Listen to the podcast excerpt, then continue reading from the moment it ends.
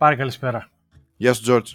Πάρε, χαθήκαμε, γίναμε δυο ξένοι, αλλά φέτος ε, σε αυτό το κομμάτι ευθύνομαι εγώ. Πήγα διακοπές σχεδόν τρεις εβδομάδες. Ε, τη μία εβδομάδα δούλευα, τις δύο δεν έκανα τίποτα, το χρειαζόμουν. Έκανα το εξής σφάλμα. Πέρασα όλο το καλοκαίρι στο Λονδίνο και οπουδήποτε δεν έχει σημασία η τοποθεσία, δουλεύοντας. Είναι κάτι το οποίο όλοι το ξέρετε και το ξέρουμε. Εγώ έπρεπε να υπενθυμίσω τον εαυτό μου γιατί δεν πρέπει όλο το καλοκαίρι να το φας δουλεύοντας. Anyway, τώρα είμαστε πίσω. Back to normal. Καλό χειμώνα πάρει. Καλό χειμώνα, καλή σεζόν. Ε, συνεχίζουμε σταθερά εδώ πέρα, όποτε μπορούμε. Ε, τι ήθελα να πω. Ε, νομίζω ότι πια είναι καιρός όλοι να επιστρέψουν στη, στην κανονικότητά τους. Ναι, νομίζω ότι πλέον βλέπω τον κόσμο σιγά σιγά επιστρέφει δρυμύτερος, βλέπω ε, μεγαλύτερο action εκεί στα social, στα chat, στα διάφορα που έχουμε. Εντάξει, ο κόσμος νομίζω γύρισε. Πορευόμαστε προς το χειμώνα. Ωραία, πώς φάνηκε η Ελλάδα; Ε, εντάξει, ωραία, δεν έκανα κάτι τρομερό τελικά. Ε, παρόλα τα μεγαλεπίβολα πλάνα, έκατσα, ξεκουράστηκα, έφαγα, ε, πέρασα χρόνο με την οικογένεια, ωραία ήταν. Ε, ευχάριστα. Είναι, γενικά, το έχω εγώ αυτός στις διακοπές. Κάνω ένα συνολικό shutdown, απομακρύνομαι από social, γενικά. Ε, ναι, το, ωραία ήταν. Μπορώ να πω καθόλου. Ωραία, ωραία. Λοιπόν, να πούμε Ε, ότι εδώ πέρα σήμερα έχουμε αργία. Ναι, Ε, ήθελα να το πω αυτό. Ναι. Ναι. Φύγαμε, Ε. φύγαμε πάρει, στο τελευταίο επεισόδιο είχαμε πρωθυπουργό τον Μπόρις και Βασίλισσα την Σωστά. Τσάβετ και τώρα κανένα μήνα Έχουμε μετά, τη Λίζ. Μπράβο, τη τη Λίζ Λίζ και τον Κράσο Κάρολ. όμως, και τον Κάρολο. Μπράβο. Ο Κάρολος, ο οποίος είχε τη μεγαλύτερη αναμονή για δουλειά, δηλαδή εντάξει και εγώ έχω κάνει πέντε φορές απλά στην Google, έτσι για πλάκα κάνω κάθε τόσο ένα application στην Google, αλλά ο Κάρολος περίμενε για να πιάσει αυτή τη δουλίτσα 70 ολόκληρα χρόνια πάρει. Μιλάμε για αναμονή. Λοιπόν, εγώ δεν θέλω να το, να το κάνω. Βα- Ωραία, να μιλήσω καθαρά. Δεν είμαι φαν της ε, Βασιλείας Εντάξει, και λοιπόν. νομίζω είναι, και είμαι αρκετά περήφανος που τουλάχιστον αυτό στην Ελλάδα το κάναμε σωστά. Με τον οποιοδήποτε τρόπο δεν έχει σημασία. Ε, δεν έχουμε να κάνουμε με τέτοιου είδους ε, ε, εξουσία. Ε, προσπαθώ και ρωτάω γνωστούς μου Άγγλους προσπαθώ να πάρω τον παλμό και να καταλάβω αν τελικά οι Άγγλοι γουστάρουν τη Βασιλεία ή όχι. Ε, από, από, από τις απαντήσεις που έχω πάρει είναι ότι είναι, είναι κάτι σαν nice to have. Δηλαδή Ναι. δεν, είναι, δεν, δεν είδα πολύ radical ε, απόψεις όπως υπάρχουν κάποιοι Republicans ας πούμε και τα λοιπά που υπάρχει εδώ πέρα και κίνημα το οποίο το ανακάλυψα τώρα τελευταία αλλά δεν ξέρω μήπως είναι confirmation bias όλο αυτό μήπως ε, ρώτησα ανθρώπους συγκεκριμένης τάξης και βιωτικού επίπεδου οι οποίοι είναι είτε θετικοί είτε nice to have είτε το θεωρούν και κάτι σαν ε, δεν ξέρω ας πούμε σαν ένα Κοίταξε. ωραίο κόσμημα Το συζητούσα αυτό με τους ε, δικούς μου γιατί με ρωτούσαν και τα λοιπά και ο καλύτερος τρόπος με τον οποίο έχω να περιγράψω για το ρόλο της Βασιλείας στο Ηνωμένο Βασίλειο αλλά και στο λαό νομίζω είναι σαν ένα marketing department. Δηλαδή για παράδειγμα πας και δουλεύεις σε μια εταιρεία και υπάρχει ένα marketing department. Η πραγματική αλήθεια είναι ότι δεν έχεις κάποια ιδιαίτερη γνώμη για το marketing department. Καταλαβαίνεις ότι κάνει μια πολύ συγκεκριμένη δουλειά. Νομίζεις ότι μάλλον θα τα καταφέραν και χωρίς αυτό αλλά whatever, αφού υπάρχει, υπάρχει. Νομίζω αυτό το ρόλο έχει η Βασιλεία και αυτό προσφέρει βασικά. Προσφέρει μια εικόνα σε ανθρώπινη μορφή όσο αφορά τι είναι το Ηνωμένο Βασίλειο στον υπόλοιπο κόσμο. Ο κόσμος και οι τουρίστες έρχονται και βλέπουν τα διάφορα κάστρα και τα διάφορα παλα, παλάτια κτλ. Αυτό κάνει στην πραγματικότητα το, η Βασιλεία και νομίζω γι' αυτό και ο κόσμος είναι σε μια φάση ε, whatever, ξέρω εγώ, υπάρχει δεν υπάρχει, δεν αλλάζει και την καθημερινότητά μας. Ναι, αλλά τα εκατομμυριάκια πέφτουν έτσι στον κρατικό προπολογισμό. Δηλαδή δεν είναι ότι τους έρχεται και, και δωρεάν το marketing department. Έχει υψηλούς μισθούς. Ναι, όσο αφορά αυτό κιόλας, η αλήθεια είναι ότι ε, παίρνουν κάποιο εισόδημα οι βασιλείς και τα λοιπά, αλλά ταυτόχρονα ε, προσφέρουν ε, και μέρος της περιουσίας τους στο Βρετανικό Δημόσιο, το οποίο το Βρετανικό Δημόσιο μετά τα εκμεταλλεύεται και βγάζει έσοδα. Νομίζω τελικά στο ζύγι χοντρικά είναι ίσα βάρκα, ίσα νερά, ίσως παίρνουν και κάτι παραπάνω από τον προπολογισμό, αλλά όχι τεράστιο. Δεν δικαιολογώ, απλά λέω ότι η, η, βασιλική, η βασιλική οικογένεια έχει τεράστια περιουσία, την οποία την έχει δώσει σε μεγάλο βαθμό στο Βρετανικό δημόσιο και την εκμεταλλεύονται. Είναι πολύπλοκη φάση γενικά και τέλος πάντων συμφωνώ ότι στην Ελλάδα το κάναμε σωστά.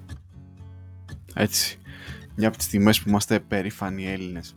Λοιπόν, ε, George, συνεχίζω και να, να πω εδώ πέρα ότι η, να, να, κάνω έτσι μια προσωπική, ένα προσωπικό επαγγελματικό announcement για να αρχίσει κιόλας και το κράξιμο.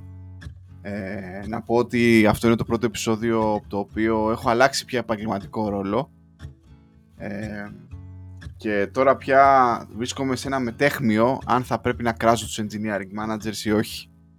Έχουμε ε. πλέον να πω ότι έχουμε πλέον ε, εδώ πέρα ήμασταν δύο engineers και τώρα είμαστε ένας engineer εδώ πάλι.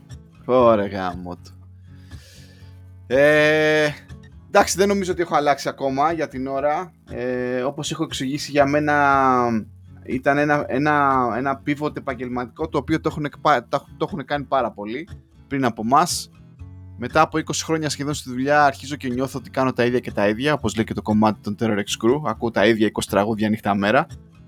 Ε, επίσης νιώθω ότι εντάξει σιγά σιγά με τα χρόνια της υποχρεώσης και τα λοιπά κάποια στιγμή εκτός αν κάνω πολλές πολύ μεγάλες ε, πώς να το πω θυσίες ε, θα αρχίσουμε να χάνουμε το τεχνολογικό μας touch. Δεν νιώθω ακόμα ότι το έχω χάσει. Νιώθω ακόμα ότι είμαι τουλάχιστον σε αυτά που ξέρω ότι είμαι ε, στις επάλξεις.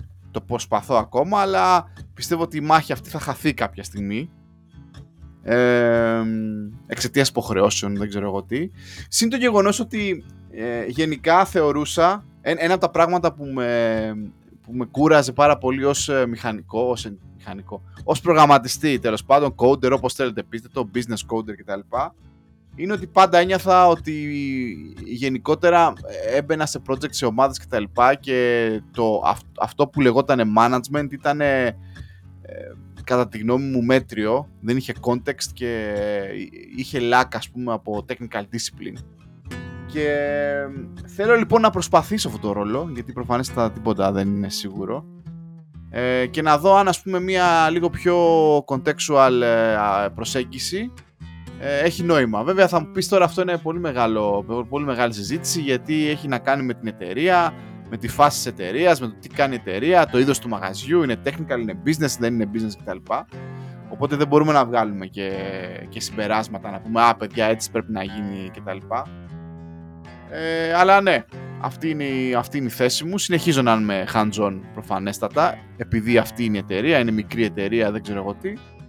Αλλά νιώθω έτσι λίγο μια ελευθερία παραπάνω να λέω σε, σε κάποιες μεριές, ξέρεις, ότι ξέρεις, να σταματάω κάποιες φωνές λίγο πιο εύκολα από ό,τι πριν που έπρεπε να, να ζητήσει forgiveness για οτιδήποτε έκανες. Οπότε και επισήμως πάρει μπορούμε να πούμε ότι είσαι engineering manager. Ναι, στα χαρτιά. Τώρα πραγματικά αν είμαι, προφανέστατα δεν είμαι. Θέλω να εξελιχθώ σε αυτό το, το ρόλο ε, η ταπεινή μου άποψη το έλεγα και συνεχίζω να το λέω ότι υπάρχει πολύ fad αυτό το ρόλο και νομίζω αυτό το fad το έχουν, το έχουν δημιουργήσει πολλοί people managers πω πω φίλε έχω πολλά one to ones και ξέρεις το δεν ξέρω πώς να το πω ρε φίλε. Το, το personal aspect της δουλειάς και καλά για την ομάδα. Το σέβομαι. Θα δουλέψω προς αυτό δηλαδή θα κάνω ό,τι χρειάζεται κτλ αλλά νομίζω ότι αυτός ο ρόλος όπως είχαμε συζητήσει, δεν ξέρω αν είχαμε συζητήσει μαζί με κάποιον άλλον, έχει εκφυλιστεί πια. Έχει γίνει πολύ soft, έχει γίνει, δεν ξέρω, έχει γίνει πολύ το team και τα λοιπά. Δεν ξέρω, ίσως σε μεγάλες εταιρείες να έχει νόημα, να ασχολείσαι μόνο με τους ανθρώπους και τα struggles και τα λοιπά, το καταλαβαίνω. Αλλά πρέπει να κάνουμε τους engineering managers better again, ας πούμε. Εντάξει, δεν, δεν ξέρω. Έτσι νιώθω. Μπορεί να κάνω και τελείω λάθος και μετά από 6 μήνες να πω γάμισε τα epic fail. Ε, καλά, κοίταξε, όλα πιθανά είναι. Ε, Προφανώς αυτό που πρέπει να περιμένεις είναι καινούργια learnings, ότι θα κάνεις καινούργια σφάλματα, το οποίο νομίζω είναι μέρος του παιχνίδι. Προφανώς και θα έχεις το δικό σου touch, γιατί είσαι διαφορετικός άνθρωπος. Ε, αλλά εγώ πιστεύω θα τα πας μια χαρά. Ε, δεν είναι εύκολος ο ρόλος και νομίζω είναι ακόμα δυσκολότερο όταν πάρεις την πρώτη μεταγραφή από, από μια εταιρεία σε μια επόμενη σαν manager. Νομίζω εκεί θα είναι το πιο δύσκολο κομμάτι. Ε, Ω προς αυτό, εγώ το μόνο που έχω να προσφέρω, γιατί δεν έχω εμπειρία καμία, αλλά το μόνο που μπορώ να προσφέρω γενικότερα είναι ένα βιβλίο που λέγεται The First 60 Days, το οποίο το έχω διαβάσει και είναι χρήσιμο και για καινούργιους engineering managers και για καινούργιους developers και για καινούργιους οτιδήποτε, δεν έχει σημασία. Ουσιαστικά είναι ένα βιβλίο το οποίο αναλύει πώς να περάσει τις πρώτες σου 60 ημέρες σε μια καινούργια δουλειά. Θα αφήσω ένα link για όποιον ενδιαφέρεται. Ε, είναι ένα ωραίο βιβλίο και στην τελική, ξέρεις, καλό είναι να κάνουμε καινούργια πράγματα. Καταλαβαίνω και αφουγκράζομαι αυτό που λες με το ότι από ένα σημείο και μετά στην καριέρα σου ξέρεις, υπάρχει αυτό το diminishing returns. Όσο και να κάνεις, όσο πιο πολλά πράγματα να κάνεις, δεν είναι και στην πραγματικότητα τόσο πολλά που θα μάθεις ε, σαν engineer, σαν senior engineer. Μετά εκ των πραγμάτων θα αρχίσεις να μετακινήσεις σε πιο soft uh, τύπου προβλήματα, πώς συνεννούνται οι άνθρωποι, οι ομάδες, πώς κάνουμε design συστήματα που higher level και εντάξει, νομίζω εκεί το μονοπάτι είναι λίγο πιο, στα μάτια μου τουλάχιστον, λίγο πιο θολό. Δηλαδή και εγώ είμαι, δεν είμαι σε, σε ξεκάθαρη θέση να σου πω τι υπάρχει μετά. Ε, ειδικά άμα δεν πας σε καριέρα τύπου manager και πας μετά σε τύπου lead engineer και staff engineer και πράγματα σαν και αυτά. Νομίζω είναι λίγο vague αυτά τα πράγματα. Δεν ξέρω τι σημαίνει στην πραγματικότητα. Ναι, ε, μου αρέσει που την πας στη συζήτηση εκεί πέρα. Αυτή είναι καθαρά τυπική μου άποψη. Ε, συγγνώμη, προσωπική άποψη και δεν θέλω να μειώσω κιόλας όσοι μας ακούνε που μπορεί να έχουν αυτούς τους τίτλους. Η συμβουλή βέβαια που θα έδινα θεωρώ, λοιπόν δεν θεωρώ τον εαυτό μου κανέναν ιδιαίτερο developer. Προσπαθώ να βάζω τον πύχη κάτω και ακόμα πιο κάτω. Θεωρώ ότι είμαι ένας ok, okay τύπος. Ε, τώρα η συμβουλή που θα έδινα σε νέους developers και που δίνω σχετικά με, με αυτούς τους vague τίτλους που ε, και αυτοί έχουν εφευρεθεί γιατί οι εταιρείες αναγκάζονται να ε, εφεύρουν organizational steps ας πούμε ακόμα και για engineers για να μην τους χάσουν γιατί μερικές φορές δεν γίνεται μόνο να σου δίνουν λεφτά κάποια στιγμή τα βανιάζεις. Είναι ότι όλοι αυτοί οι τίτλοι staff engineer, principal engineer κτλ νομίζω για ανθρώπους σαν και εμάς και βάζω λοιπόν τον εαυτό μου και είπαμε είμαι ένας ok μέτριος τύπος πείτε μου όπως θέλετε είναι παγίδα ε, γιατί δεν είναι εύκολα marketable.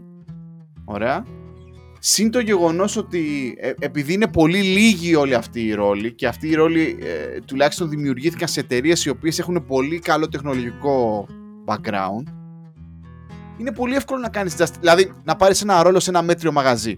Ωραία. Πες ότι ο, ο Γιάννης δουλεύει σε ένα μέτριο μαγαζί και είναι principal engineer. Και μετά πιστεύει λοιπόν ότι είναι principal engineer. Το Γιάννης είναι ένα θεωρητικό όνομα. Έτσι. Ο ξέρω εγώ. Ο Πάρης. Να πα σε άλλη. Επειδή μου έχει τύχει να πα σε άλλη εταιρεία και να πεις είμαι principal engineer, συνήθως από τη δική μου τέτοια θα σε επιδείξουν.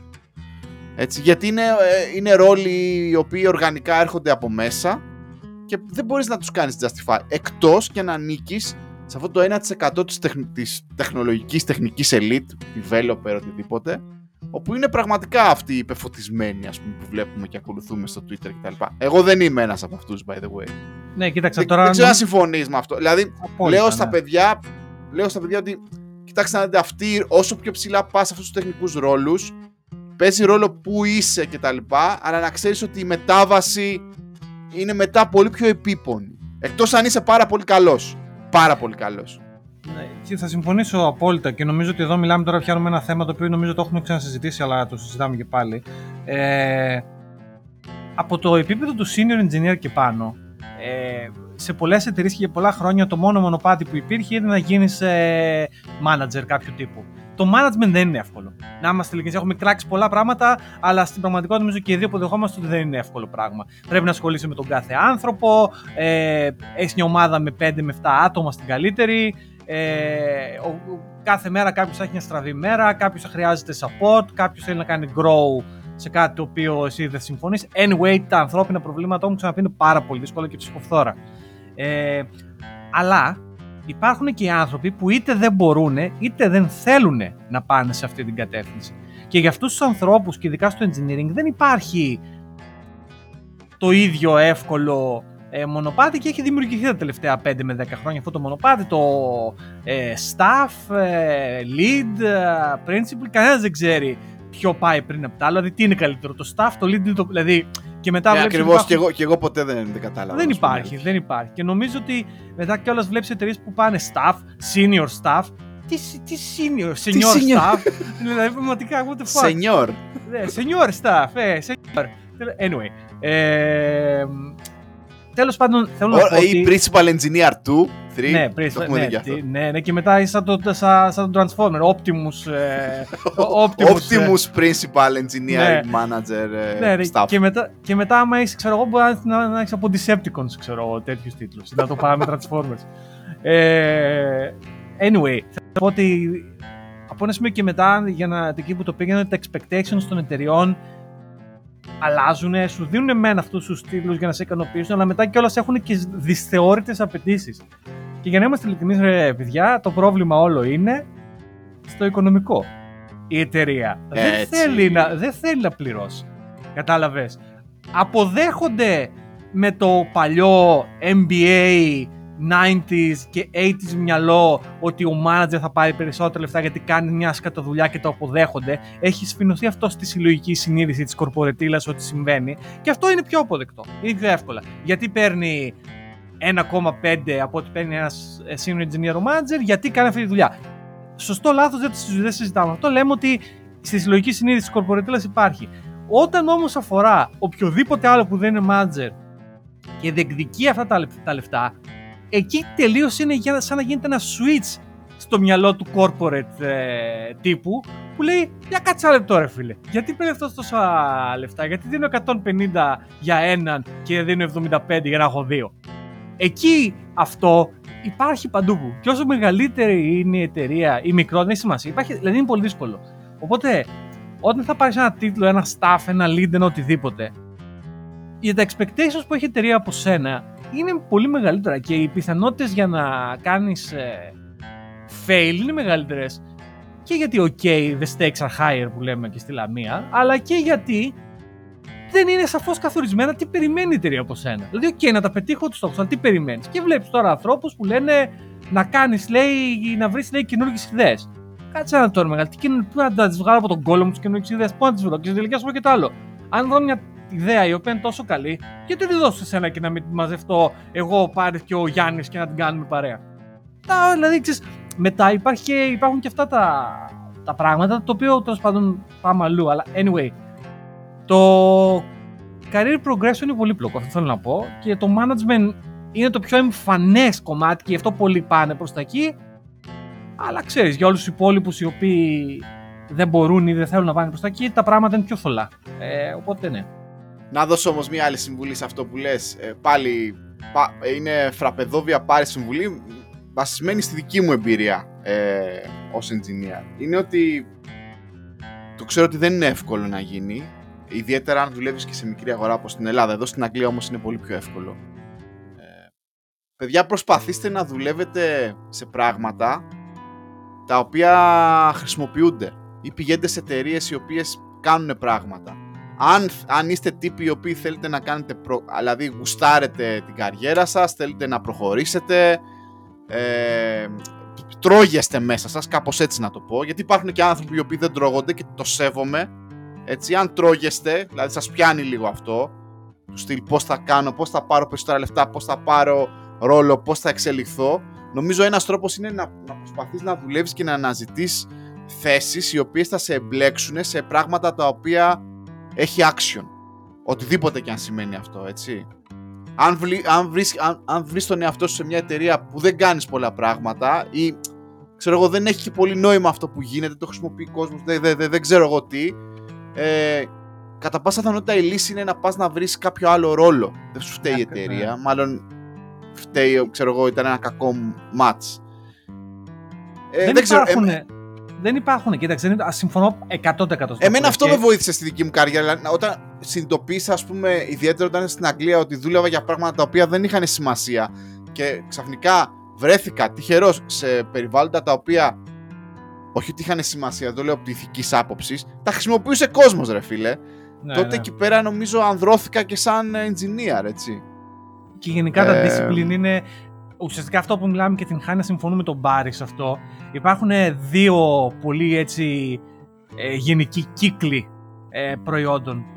Τα B2B, business to business, δηλαδή ε, software και solutions που απευθύνονται σε εταιρείες και B2C, ε, τα, αυτά που απευθύνονται σε απευθείας customers. Τώρα, ένας ε, manager ο οποίος αρέσκεται στο να λέει ε, αερολογίες θα σου πει μα και το business customer είναι καλά μεγάλη εντάξει okay, παίξαμε, παίξαμε το κουβαδάκι σου και μην κοροϊδευόμαστε τώρα έτσι. Γιατί όταν το software το χρησιμοποιούν μια συγκεκριμένη ομάδα 20 ατόμων σε μια εταιρεία δεν είναι τώρα μην κοροϊδευόμαστε. Εδώ μιλάμε για ε, sites τα οποία πάνε users πρέπει ταυτόχρονα να έχεις ε, 4.000 concurrent users και να παίζουν και οι 4.000 που πάνε να κλείσουν ένα εισιτήριο για τη συναυλία των Red Hot Chili Peppers, τέτοια πράγματα μιλάμε τώρα. Έτσι. Ή και... βέβαια υπάρχουν και exceptions, ε, George. Μπορεί να δουλεύει σε B2B σύστημα το οποίο ας πούμε, μπορεί να μην έχει πολλούς users, αλλά να μεταφέρει πολλά λεφτά. Γεν, γε, γενικότερα να είναι, ναι, ναι, ναι. Ε, γενικότερα λοιπόν να έχει μια σημαντικότητα, να μην είναι κάτι. Δεν ξέρω. Τώρα αυτό ακούγεται πολύ γενικό. Μπορεί τώρα οποιοδήποτε τώρα που δουλεύει και μας ακούει να λέει: Πω, πω τώρα εγώ που δουλεύω. Να πω εγώ ένα παράδειγμα. Να πω εγώ ένα παράδειγμα από τη δικιά μου εμπειρία ένα B2B που έχω δουλέψει και το βρήκα ενδιαφέρον είναι όταν δούλευα στη Disney. Το software που κάναμε στη Disney ήταν για να διαχειρίζεται τα deals και τα intellectual properties της Disney εσωτερικά και όταν δούλευε με άλλες εταιρείες. Το... Ο αριθμός των ανθρώπων που το χρησιμοποιούσαν αυτό ήταν μικρός. 10, 20, 30 άτομα. Αλλά αυτό το σύστημα στα τρία χρόνια που ήμουνα, 3,5 χρόνια που ήμουν εγώ εκεί πέρα, πέρασα από τα χέρια του πάνω από ένα billion σε revenue. Και ο λόγος για τον οποίο το βρήκα εγώ ενδιαφέρον γιατί με ψιλοενδιαφέρει η Disney σαν εταιρεία και σαν όλα αυτά. Ρε εντάξει, ξέρεις τώρα ταινίες και πράγματα δεν τα βλέπω. Με ενδιαφέρει. Αντι, Αντιθέτως, δε, υπάρχουν άλλες δουλειές B2B που έκανα που δεν με ενδιαφέρουν, δεν μου καίγεται καρφί. Στα οποία μετανιώνω. Μετανιώνω, δεν μετανιώνω για τίποτα, αλλά anyway, δεν ήταν και η καλύτερη επιλογή που έκανα ποτέ. Σημαίνουν και αυτά τα B2B. Και αντιστοίχως, ξέρεις, το ίδιο συμβαίνει και με B2C, δηλαδή τελείως εταιρείες που έχουν sites τα οποία δεν θα με ενδιαφέρουν ποτέ. Για παράδειγμα, το crypto. Υπάρχουν, ε, το, υπάρχουν sites τα οποία όντως ε, χρησιμοποιούν χιλιάδες user το crypto. Δεν με ενδιαφέρει. Δεν θα το έκανα ποτέ, για παράδειγμα. Θέλω να πω ότι υπάρχουν εξαιρέσεις και αυτό που λέει ο Πάρης, και εκεί ήθελα να καταλήξω, είναι βρες κάτι που μιλάει σε σένα μπορεί τα περισσότερα αυτά που μιλάνε στην τη δικιά σου την καρδιά να είναι B2C όπως είναι σε μένα και τον Πάρη. Αλλά μπορεί να είσαι και στο να γουστάρεις να κάνεις ε, λύσεις για μεγάλες εταιρείες. Δεν υπάρχει σωστό και λάθος, αλλά νομίζω τελικά αυτό που πλην των τίτλων, πλην των χρημάτων ε, που μετράνε πάρα πολύ προφανώς, ένας τρίτος πυλώνας για να είσαι χαρούμενος με τη δουλειά όσο μπορείς, είναι αυτό. Να βρεις κάτι που μιλάει σε σένα. Και, ναι. Ναι, ε, σε αυτή την αναζήτηση βέβαια υπάρχουν πολλά στάδια, έτσι, και θα, θα μιλήσω πάλι από τη δική μου εμπειρία.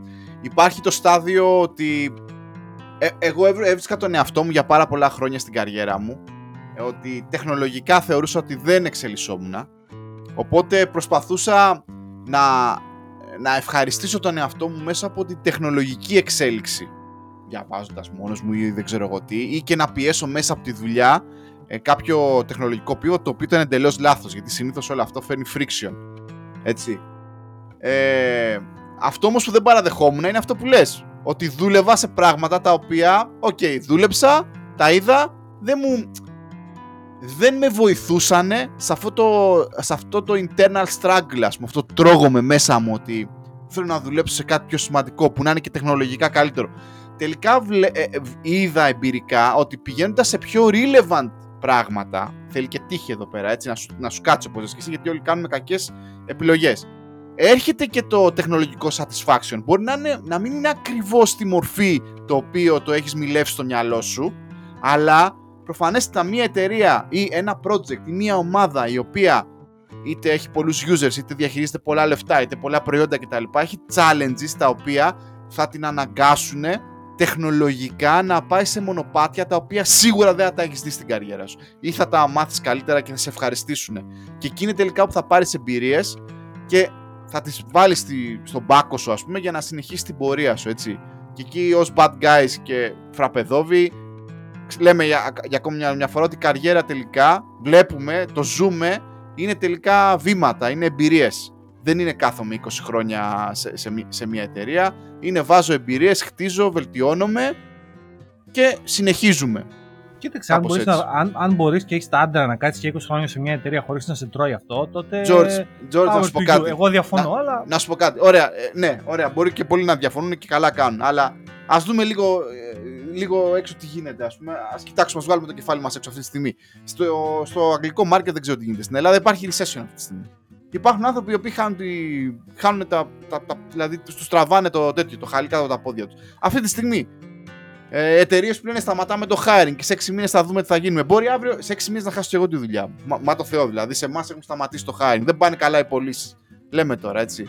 Ε, ας μην, παι- μην είμαστε τώρα δηλαδή. Είναι πολύ διαφορετική η αγορά πια νομίζω στα χρόνια μας και θα γίνει ακόμα πιο διαφορετική ε, σε σχέση με το πω ναι ρε φίλε εγώ θα κάθομαι εδώ πέρα σε μια εταιρεία 100 χρόνια. Δεν μπορείς να το ξέρεις αυτό και νομίζω ότι ε, άμα είσαι πραγματιστής πρέπει να το αποδεχτείς κιόλας. Οπότε καλύτερα να προετοιμάζεσαι για αυτό το volatility από το να σου ξέρεις, να μαθαίνεις αυτό το «Ω, και τώρα αυτό. Ναι, αυτό σας... συμφωνώ, προφανώς, συμφωνώ. Δηλαδή, καλό είναι... Γιατί αυτό που ουσιαστικά λέμε αυτή τη στιγμή είναι ότι το, το να κάτσεις 20 χρόνια εσύ σε μια εταιρεία είναι one way loyalty. Δηλαδή, εσύ είσαι loyal, μόνο εσύ είσαι loyal. Η εταιρεία δεν Ναι. είναι loyal σε σένα. Μην είσαι αυτή την Ε, και με, αυταπάτη. μερικές φορές δεν φταίει και η εταιρεία έτσι. Αν σταματήσουν πάντων. τα. Αν δεν πουλάει, δεν έχει να σε πληρώσει, ρε φίλε. Τι να κάνουμε. Ναι, αυτό δηλαδή, δεν θα σε ναι. λυπηθεί. Δεν είναι ο φίλος ο Γιάννης που έχει το μαγαζί στη γωνία και λέει: Έλα μου, το Γιώργο τώρα του ξέρω. Είναι αυτό. Έχει. Όχι. Αν χρειαστεί θα σε στείλει. Δεν, ε, δεν έχει να κάνει. Οπότε Είμαστε αυτό όλοι το one, αναλώσιμοι. Ακριβώς. Αυτό το one way loyalty, παιδιά, μαζέψτε το. Ξέρω εγώ. Δεν, είναι, δεν έχει κανένα όφελος σε εσάς. Θα πάρω όμως την κουβέντα και θα την κάνω στροφή Ωραίος. 90, 90 μοίρες. Ωραίος. Βγάλε φλάσ όμως. Γιατί θα βγάλω, ξαφνικά- βγάζω Ναι. flash δεξιά και κάνω στροφή και λέω μέσα από όλα αυτά που συζητάμε πάρει έρχεται μια στιγμή στο, στη ζωή του ανθρώπου που κουράζεσαι τόσο πολύ που αισθάνεσαι καμένο χαρτί. Και πώς το καταλαβαίνεις αυτό, δεν έχεις ενδιαφέρον για την τεχνολογία, ε, το outlook για το μέλλον είναι γκρίζο, ε, το να πηγαίνεις στη δουλειά είναι γιγάντιο βασανιστήριο, δηλαδή η κάθε μέρα είναι βάσανο. Αυτά είναι όλα προπομπή και σημάδια ενός burnout, το οποίο θεωρώ έχει διάφορα. Burnout με burnout έχει διάφορα layers, δεν θέλω να το Ναι, πάω. ακριβώς. Δεν είναι όλα ως- ίδια, ναι. Δεν είναι όλα ίδια, δεν είναι binary 0 ή 1. Ε, έχουν διάφορες μορφές κούρασης και δεν την παλεύω. Και ένα από τα πράγματα το οποίο ε, θα έπρεπε να είναι λογικό αλλά δεν είναι τόσο εύκολο και αυτό θέλω να συζητήσουμε είναι αυτό που λένε, οι Αμερικάνοι το λένε περισσότερο, αλλά και εδώ στην Αγγλία, αυτό το career break. Κοινώς τι, θα πάρω ένα διάλειμμα και δεν θα δουλεύω. Τώρα, αυτό είναι κάτι, θα το πω, πρώτος θα το πω εγώ, ότι είναι μια πολυτέλεια. Το 99% των ανθρώπων δεν έχουν με την πολυτέλεια να κάνουν αυτό το πράγμα. Είτε γιατί έχει οικογένεια με παιδιά, είτε γιατί ε, τα έξοδα που τρέχουν δεν βγαίνουν, ε, είτε γιατί δεν ξέρω τι. Αλλά ας, ας βγάλουμε... Δεν μην βγάλουμε κανένα στην άκρη. Θέλω τη γνώμη σου. Ποια είναι η γνώμη σου για αυτή την... Τι κάνεις όταν αισθανθείς ότι σε αυτό το σημείο ότι φίλε τα έπαιξα, αντεγιά, δεν, δηλαδή είμαι... έχω καεί. Λοιπόν, θα ξεκινήσω ανάποδα από το 99,9% που λες περίπτωση, το οποίο είναι, είναι πολύ σημαντικό. Θα έλεγα ότι είναι 100%. Ε, έχοντας πια οικογένεια και παιδιά, έχοντας χρέη, έχοντας υποχρεώσεις, ε, κακά τα ψέματα, καλό είναι αυτό που λέμε break και τέτοια, αλλά είτε θα αναγκαστώ να ζω ε, εις βάρος της συζύγου μου, η οποία και αυτή δουλεύει, ωραία, και εις βάρος των παιδιών μου επί της ουσίας, ή θα αμασίσω ας πούμε τις οικογενειακές, τα οικογενειακά funds ας πούμε, ό,τι έχουμε στην άκρη για να πάρω το break μου. Είναι μια επιλογή, νομίζω ότι σχεδόν κανένας από εμάς άνθρωποι σαν και εμάς δεν θα το κάνει. Οπότε πάμε αυτό. Είναι, είναι μεγάλο βουνό αυτό, δηλαδή δεν μπορούμε να το υπεραπλοποιήσουμε και να πούμε «Ε, ας το βγάλουμε αυτό στην άκρη, ε, μπουρ, μπουρ μανταλάκια». Δεν γίνεται. Και γιατί τώρα, γιατί το λέω αυτό, γιατί και εγώ, και εγώ ο ίδιος το έχω κάνει αυτό, γιατί έχω περάσει burnout, τη δική μου μορφή burnout. Ωραία, είπαμε, όλα τα burnout δεν είναι ίδια, έχουν διαφορετικές εκφάνσεις, έχουν να κάνουν με τα προσωπικά σου θέλω, έχουν να κάνουν με την ψυχολογία σου, έχουν να κάνουν με μίξη προσωπικών και δουλειάς. Ε, ή έχουν να κάνουν και με μια, τι να σου πω ρε φίλε, με πραγματικά πρόβλημα στην ψυχική σου υγεία, έτσι, που μπορεί να μην έχει καν σχέση με τη δουλειά, αλλά να βγαίνει και εκεί. Ε, Εξαιτίας λοιπόν αυτού του μεγάλου βουνού που λέγονται υποχρεώσεις, ιδιαίτερα για αυτούς που έχουν παιδιά, οικογένεια κτλ., ε, ερχόμαστε τώρα και μου λες τι θα έκανες, τι έκανα εγώ; Λάθη έκανα. Ε, προσπαθείς να κάνεις recover. Πώς, τι κάνεις. ωραία. Αν, αν μπορούσα να δώσω μόνο μία θετική συμβουλή είναι ότι από τη στιγμή που το νιώθεις αυτό και, και είσαι σίγουρος ότι δεν είναι κάποιοι ε, τρίτοι παράγοντες, δηλαδή έχεις ένα πρόβλημα ψυχολογικό ο ίδιος, πρέπει να πας σε κάποιον ειδικό να σε βοηθήσει, έχεις πίεση προσωπική, μπουρου, και φταίει ακριβώς η δουλειά, βαρέθηκες, έκανες overwork, δεν σου φέρονται καλά κτλ. Εγώ είμαι πάντα τσάμπο ότι πρέπει να φύγεις. Φεύγεις. Αν, αν πραγματικά είναι αυτό, αν έχεις τη δύναμη να το, να το ξεκαθαρίσεις μέσα σου και να πεις δεν, θέλω, δεν κουστάρω να δουλεύω με τον Γιώργο και την, και την George Corporation, είναι μαλάκες, δεν μου φέρονται σωστά, δεν πληρώνομαι καλά, δεν βλέπω και μέλλον, δεν παίρνω αυτά που θέλω, τους έχω βαρεθεί, δεν θέλω να δουλεύω στο B2B και στο B2C, δεν ξέρω εγώ τι είναι αυτό. Άγια σου, φεύγω. Σε αυτό δεν αλλάζω την άποψή μου, το κάνεις. Το θέμα είναι τι γίνεται μετά. Και στο μετά, για να μην ακουγόμαστε και ξερόλες, εγώ προσωπικά ως Πάρης έκανα τραγικά λάθη. Εξαιτίας του βουνού και, των και του άγχους των υποχρεώσεων, πήγαινα από το ένα λάθος στο άλλο. Ένα, δύο, με... τρεις μεταγραφές, δεν ξέρω εγώ πόσες ήταν. Ε, πολύ, πολύ δύσκολη κατάσταση. Ε, ένιωθα δηλαδή και νομίζω τα συζητούσαμε τότε επαγγελματικά ότι ήμουνα σε ένα spiral ας πούμε μαλακισμένων αποφάσεων. Και κάθε φορά έκανα και χειρότερη. Αυτό τώρα είναι, είναι πολύ, πολύ ωραίο γιατί όσο φα, αν σε αυτές τις υποθετικές συμβουλές που θα δίναμε σε νέο engineer, τη συμβουλή που θα έδινα εγώ σε έναν νέο engineer θα ήταν γενικά να είσαι curious, δηλαδή να είσαι περίεργος για τα πράγματα, για το πώς δουλεύουν και τα λοιπά και να δουλεύεις όσο το δυνατόν πιο σκληρά μπορείς χωρίς προφανώς να αυτό είναι να είναι εις βάρος της υγείας σου ή της οικογένειάς σου κτλ. Αυτές, αυτές, αυτές τις δύο συμβουλές θα έδινα. Το πρόβλημα με αυτές τις δύο συμβουλές όμως είναι ότι ακόμα και να τα κάνεις αυτά τα πράγματα εσύ 100% δεν συνεπάγεται αυτόματο ότι θα πετύχεις. Και όταν θα είσαι. Α, μπράβο. Και εκεί είναι ένα, ένα version burnout πολύ ύπουλο, να το πούμε αυτό εδώ, έτσι. Είναι το, η απογοήτευση των expectations. Μα τα έκανα όλα. Μα δούλεψα τέσσερα χρόνια πολύ σκληρά για αυτό το manager. Γιατί δεν μου δίνει το promotion, γιατί δεν μου δίνει αυτό, γιατί δεν μου δίνει τα λεφτά, γιατί δεν αναγνωρίζουν εσωτερικά αυτό που έκανα. Εγώ, by the way, τουλάχιστον έτσι νόμιζα, ένα τέτοιο είδους burnout είχα. Ε, απ' την, άλλη, απ' την άλλη, μένα αυτό που με ταλανίζει γενικότερα είναι ότι τη δουλειά που κάνεις στην προσωπικότητά σου και στο χαρακτήρα σου και στον επαγγελματικό σου ε, κόσμο τέλος πάντων, ε, εσύ τη βλέπεις, δηλαδή μπορώ να πω ότι ο Γιώργος που ήταν πριν 4 χρόνια δεν έχει καμία σχέση με τον Γιώργο του σήμερα. Ότι έχω διορθώσει και έχω αλλάξει πάρα πάρα πολλά πράγματα. Δεν έχει καμία σημασία. Εγώ το ξέρω, αν μπορεί να το ξέρει και ο Πάρης και δύο άλλοι ναι, άνθρωποι ναι, στη ζωή μου. Ναι, δεν το ξέρει κανένα, δεν έχει καμία σημασία. Εσύ μπορεί να κάνεις όλα τα σωστά πράγματα και ταυτόχρονα να είσαι σε ένα spiral, αυτό που λέει ο Πάρης, ε, ε, αταξίας και χάους και ακριβώς, μη σταθεροποίησης. δηλαδή το καλύτερο που μπορώ να το χαρακτηρίσω είναι έχω δει κάτι skydiving ε, βιντεάκια και βλέπεις ότι όταν πέφτει στην αρχή μέχρι να κάπως να ανοίξει τα χέρια σε ένα συγκεκριμένο σημείο και να σταθεροποιηθεί, απλά τις γυρνάς ε, χαοτικά και χωρίς κανένα... Αλλά νομίζω ότι η απάντηση είναι απλά να συνεχίσεις να κάνεις με μεθοδικότητα αυτό που έκανες και να ελπίζεις για το καλύτερο, αλλά για να γυρίσω στο προηγούμενο θέμα για το burnout, μπορεί παρόλα αυτά να τα κάνεις όλα αυτά που λέμε και παρόλα αυτά να χρειάζεσαι ένα break. Σε αυτό θα πω το εξής. Συμφωνώ με τον Πάρη. Είναι, είναι μεγάλο βουνό να κατακτηθεί. Το βουνό των υποχρεώσεων. Αλλά ταυτόχρονα είναι αδύνατον να, να ανανύψεις καμιά φορά. Αδύνατο δεν είναι τίποτα άλλο. Είναι πάρα πολύ δύσκολο, δυσκολότερο να ανανύψεις από ένα ολικό burn down. Δηλαδή αν καταρρεύσεις, ε, επηρεαστεί η ψυχική σου υγεία σε βαθμό που για να ξαναχτιστεί ξεκινάς από σχεδόν το μηδέν κτλ. κτλ ε, τότε παιδιά, δηλαδή πραγματικά δεν ξέρω. Ο κοινωνικός ιστός γύρω σας ελπίζω να είναι λίγο ισχυρός, να έχετε ένα σύντροφο ο οποίος μπορεί να καταλάβει, μια οικογένεια η οποία για κάποιο διάστημα σας στηρίξει ή κάποιες οικονομίες, δηλαδή, γιατί μιλήσαμε για τις οικονομίες. Ποιο είναι το νόημα του κάνει οικονομίες για μια δύσκολη ώρα; Η δύσκολη ώρα δεν είναι μόνο να χρειάζεται να πας στο νοσοκομείο γιατί σου κόψαν το πόδι Αν η ψυχική σου υγεία επηρεαστεί σε τέτοιο ανυπέλτο βαθμό, είναι μια δύσκολη ώρα. Βάλε χέρι στις οικονομίες. Δηλαδή για Εντάξει, μένα δεν συ- είναι. Συμφωνώ σε αυτό. Δεν είναι για, να ταμπού. το, για να το κάνουμε και λίγο πιο συγκεκριμένο, ρε George, δηλαδή.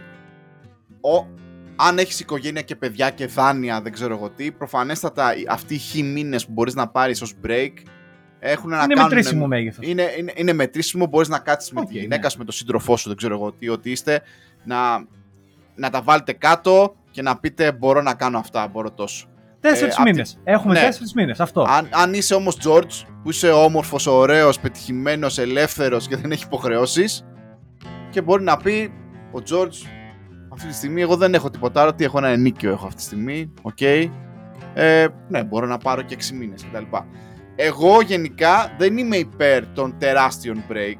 Βασικά δεν έχω δει ακόμα άνθρωπο στο κοινωνικό μου κύκλο να είναι σε τόσο άσχημη κατάσταση ε, από αυτό. Έχω δει, ξέρω εγώ, καταστάσεις στη μέση κτλ.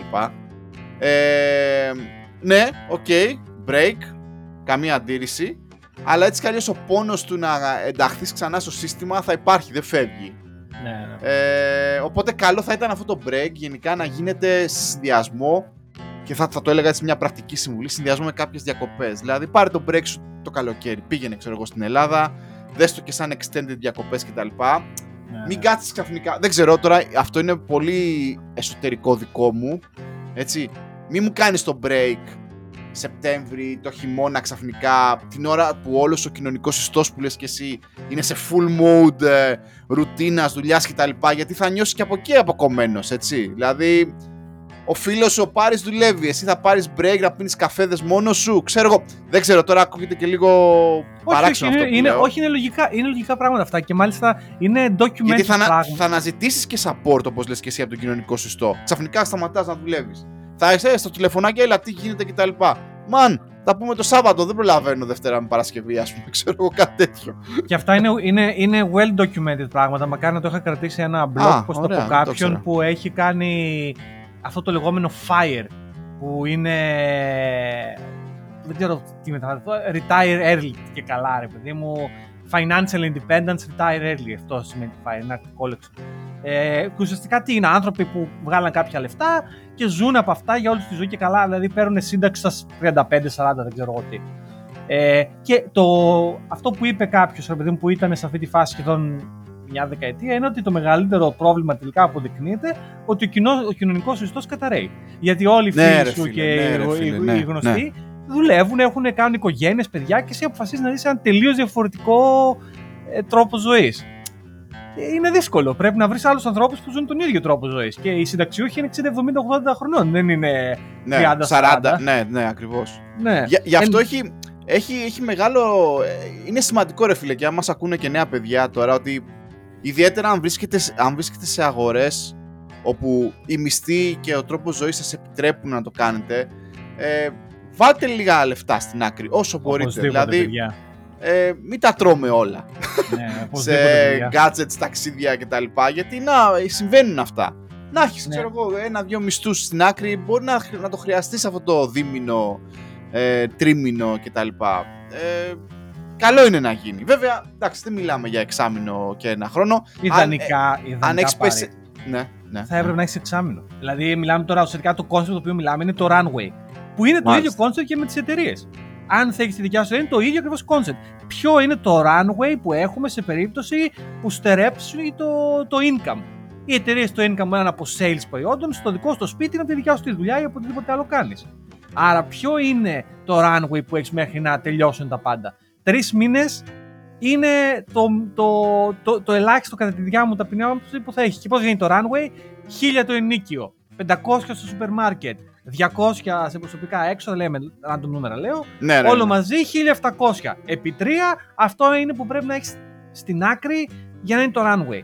Τώρα, αν μπορείς να έχεις ένα εξάμεινο, θετικό, μην τα βάλεις στην άκρη μετρητά βέβαια, γιατί μετά χάνεις λεφτά, είναι άλλο νούπα Ευαγγέλιο και πρέπει να πάμε σε άλλα πιο πολύπλοκα πράγματα. Αλλά αν μπορείτε με κάποιον τρόπο να έχετε ένα τριμινάκι runway στην άκρη, ε, νομίζω ότι θα κάνει μετά τις αποφάσεις σας πολύ πιο εύκολες. Ε, και όχι σε τόσο μεγάλα πράγματα που μιλάμε για breaks κτλ. Ε, α- ακόμα και να γίνει μια ατυχία, ένα redundancy, να σε απολύσουν ξέρω, από τη δουλειά, οτιδήποτε. Ξέρεις, δεν, είναι, δεν θα πεις όπτι γαμίσαμε, δεν έχουμε πληρώσει το ενίκιο. Ναι, Αυτό συμβαίνει. Ε, δύσκολες, γεν, γενικότερα δύσκολες αποφάσεις, αλλά καλύτερα να τα συζητάμε και να τα έχουμε και στο μυαλό μας όλοι, από το να ζούμε σε μια κατάσταση που δεν θα συμβεί ποτέ σε μένα κτλ. Ακριβώς. Σε όλους, ε, σε όλους συμβαίνει. Και εκεί ξανακολλάει αυτό που λέμε, ότι εμείς πιστεύουμε ότι όλοι είμαστε αναλώσιμοι στις δουλειές και ότι καλό είναι να είμαστε εμείς έτοιμοι για την να, έτοιμοι. Εμείς να προετοιμαζόμαστε για οποιαδήποτε αλλαγή, έστω και ψυχολογικά, από το να μας βρει η αλλαγή μαλθακούς. Ακριβώς. Δηλαδή, εντάξει, κοίταξε, αυτό είναι και μια παγίδα βέβαια, αλλά γενικά έτσι λειτουργώ σε πολύ μεγάλο μέρος της ζωής μου ότι προετοιμάσου στο πίσω μέρος του κάπου για μια δύσκολη κατάσταση και μακάρι να μην έρθεις ποτέ. Είναι δηλαδή λίγο ένας αμυντικός μηχανισμός, ο οποίος βέβαια να πω ότι μπορεί να πάει και στο άλλο άκρο. Πολλοί άνθρωποι το κάνουν αυτό και το πάνε όμως στο άλλο άκρο. Δηλαδή προετοιμάσει για μια καταστροφή και τη φουσκώνεις τόσο πολύ στο μυαλό σου που μετά ξέρεις, σε κάνει paralyzed τελείως στην καθημερινή ζωή. Εντάξει, ρε φίλε, ποτέ δεν είπαμε σε κανένα πήγαινε σε μια δουλειά και μετά από 6 μήνες πέσου να πάνε να γαμηθείτε παιδιά γιατί έχω φοβίες ότι θα με απολύσετε και θα γίνει ποτέ. Αυτό. Και, ναι, και οτιδήποτε, ναι. Δηλαδή, Όχι, ναι. εντάξει, απλά ναι, είναι αυτό που λέμε ότι γενικά μια καλή προετοιμασία και να γνώθεις αυτόν. Έτσι. Ποιοι είμαστε, πού δουλεύουμε, τι κάνουμε, πώς είναι η αγορά, τι μπορεί να γίνει και, και όλα αυτά να, να γίνονται re-evaluate. Αυτό, να μην είμαστε μαθάκι. Αυτά την, πήγα, την πήγαμε την αλλαγή καριέρα, δουλειάς και τίτλου του Πάρη, την πήγαμε στο εντελώς αντίθετο επίπεδο. Αλλά ουσιαστικά απλά για να καλύψουμε ένα εύρος ότι ξέρεις, ο Πάρης δεν προσγειώθηκε εκεί πέρα ε, ξέρεις, από κολοφαρδία ήρθε κάποια μέρα και, και περπάταγε στον και του πες «Ω μεγάλε, έλα στο μαγαζί μας να γίνεις manager». Ουσιαστικά αυτό που προσπαθούμε να πούμε ότι όλα αυτά γίνανε μέσα από πολλή δουλειά 20 και χρόνια, από trial and error, από δοκιμασίες προσωπικές, από λάθη, από μάθαμε, από όλα αυτά. Ναι, και... μπορεί και αυτό να είναι ένα ταξίδι, έτσι. Μπορεί να γίνει yeah. revert ή οτιδήποτε. Οτιδήποτε. Πρέπει να είσαι open mind, αυτό λέμε. Πρέπει να είσαι ναι. ανοιχτός για όλα τα ενδεχόμενα. Αυτά. Αυτό. Οπότε και στα δικά σας υπόλοιπα όσοι το θέλετε. Όσοι δεν το θέλετε να κάτσετε στα αυγά σας. Ναι, ε, θα, ο... θα θέλαμε γενικά και να, να μας πείτε τις δικές σας ιστορίες. Μπράβο. Non-politically correct. Δηλαδή, εγώ τουλάχιστον γουστάρω ε, ιστορίες οι οποίες πραγματικά φανερώνουν το fail και όχι το πω εντάξει εγώ ήμουν πολύ γαμό της παιδιά και πέτυχα ας πούμε κτλ. Δεν ξέρω, είμαι, είμαι από αυτούς ε, τους τύπους. Και εμένα μου αρέσει και ίσως μπορούμε να το κάνουμε μια σειρά στο podcast κάποιους άλλους καλεσμένους ανθρώπους οι οποίοι να μιλήσουμε για προσωπικές έτσι ιστορίες ε, δεν θέλω να σου πω ιστορίες αποτυχίας, γιατί δεν είναι στην πραγματικότητα έτσι. Είναι ιστορίες που έμαθες πράγματα μέσω των δικών σου λαθών. Αυτό είναι. Ε, φίλε, ναι, πρέπει να απελευθερωθούμε από αυτό, γιατί και εγώ προσωπικά το είχα. Το έχουμε συζητήσει πολλές φορές, George, και ιδιαίτερα όταν είχαμε πρωτογνωριστεί εδώ πέρα στη, στο UK και διαδικτυακά, ότι ε, και γινόντουσαν αυτές οι. Με τον George κάναμε μαζί unofficial ε, επαγγελματικά ψυχολογικά session ο ένας τον άλλο. Κανονικά therapy ήταν. Ε, νομίζω ότι ε, πριν κάποια χρόνια και οι δύο κάναμε σάφερ από το, δεν ξέρω αν λέγεται imposter syndrome κτλ. Από το I'm, afraid to fail, ας πούμε, τι θα νομίζει ο περίγυρός μου, οι φίλοι μου κτλ. Ότι, ξέρω εγώ, έκανα fail σε αυτό, έκανα ε, fail στο άλλο ή οτιδήποτε. Ενώ τελικά περνάνε όλα αυτά, τα βλέπεις και λες ότι έμαθα κάτι παραπάνω από όλο αυτό το epic fail.